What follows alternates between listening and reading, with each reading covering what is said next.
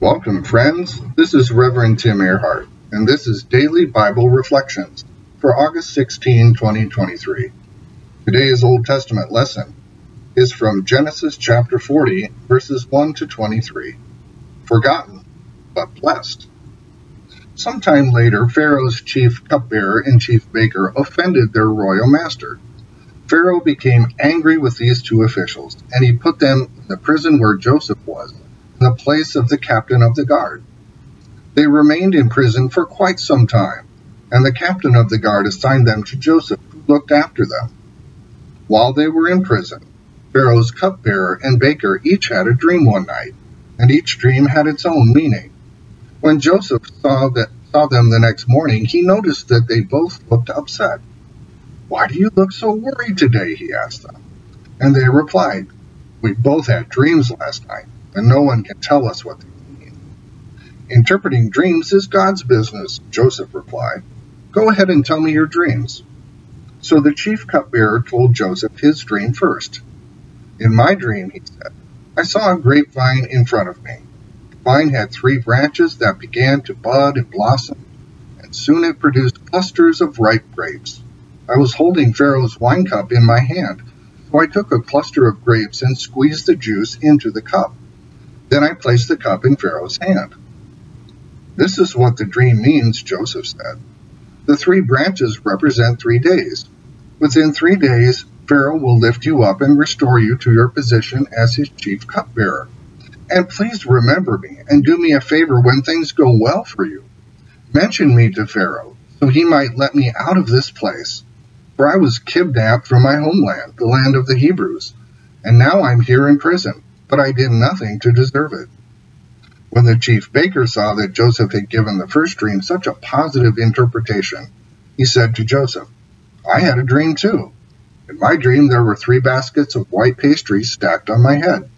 The top basket contained all kinds of pastries for Pharaoh, but the birds came and ate them from the basket on my head.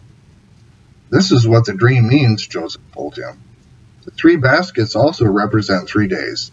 Three days from now, Pharaoh will lift you up and impale your body on a pole. Then birds will come and peck away at your flesh. Pharaoh's birthday came three days later, and he prepared a banquet for all his officials and staff. He summoned his chief cupbearer and chief baker to join the other officials. He then restored the chief cupbearer to his former position, so he could again hand Pharaoh his cup. But Pharaoh impaled the chief baker just as Joseph had predicted when he interpreted his dream. Pharaoh's chief cupbearer, however, forgot all about Joseph, never giving him another thought. New Living Translation. It is a sinking and a stinking feeling to be forgotten, as if no one cares. But we know God cares, and we also know Joseph did nothing wrong. How did he get to this point of being left in a prison? What's up with that? The story of Joseph is one of the longest narratives in the Old Testament. Joseph was the next to the youngest of 12 sons born to their father Jacob. Rachel was Jacob's favorite wife and Joseph's mother, which also made Joseph one of Jacob's favorites. That did not go down well with the rest of the sons. Joseph's brothers, unbeknownst by Jacob, sold him into slavery. Joseph was taken to Egypt and became the servant of Pharaoh's captain of the guard, Potiphar.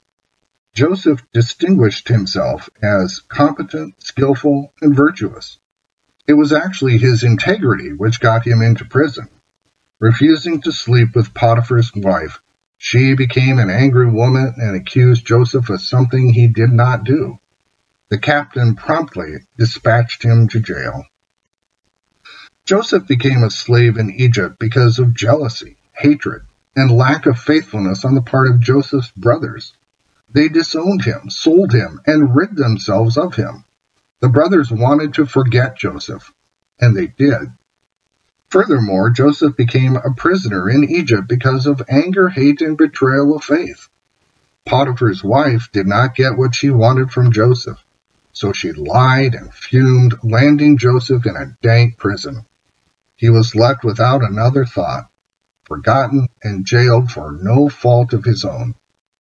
And just when we think the story might turn around, and Joseph will be freed from his unjust imprisonment.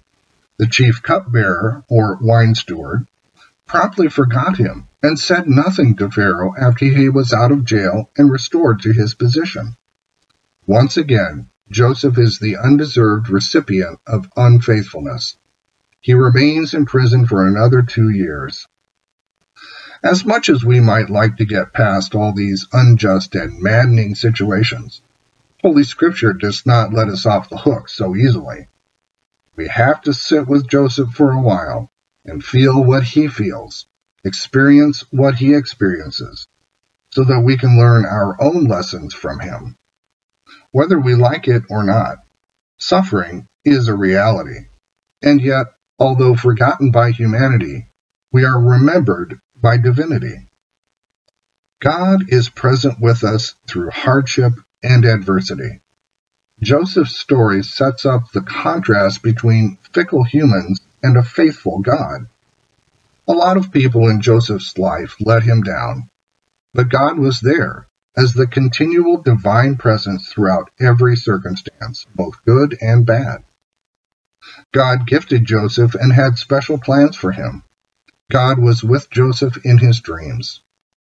God was with Joseph so that he succeeded in everything he did. The Lord caused all that Joseph did to prosper.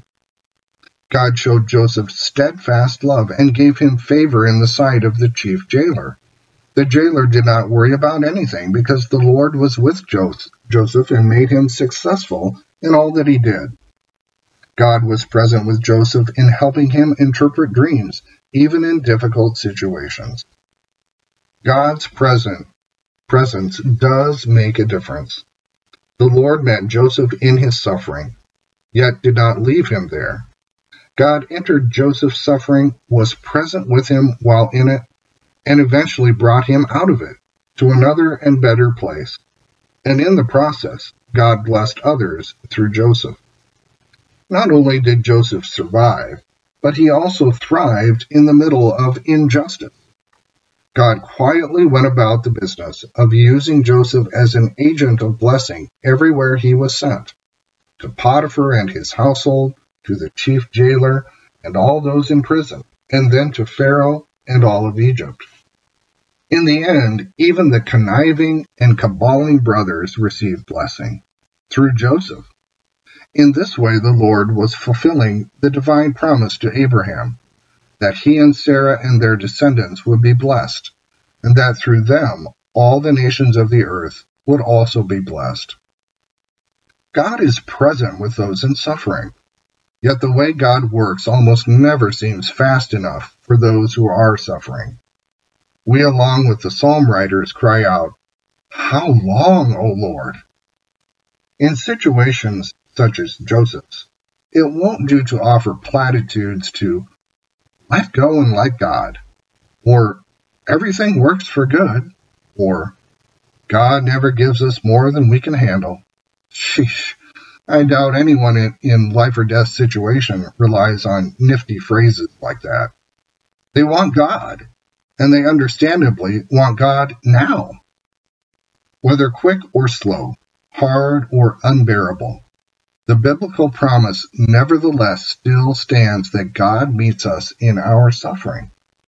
And God does not leave us there. God also calls us and moves us to more pleasant places. And know this in the process and in the journey, God will bless others through us. O God, give me strength to live another day let me not turn coward before its difficulties or prove passive to its duties. Let me not lose faith in other people. Keep me sweet and sound of heart in spite of ingratitude, treachery, or meanness. Preserve me from minding little stings or for, from giving them. Help me to keep my heart clean and to live so honestly and fearlessly that no outward failure can dishearten me or take away the joy of conscious integrity. Open wide the eyes of my soul that I may see good in all things. Grant me this day some new vision of truth. Inspire me with a spirit of joy and gladness. and make me the cup of strength to suffering souls. In the name of the strong deliverer, our Lord and Savior Jesus Christ.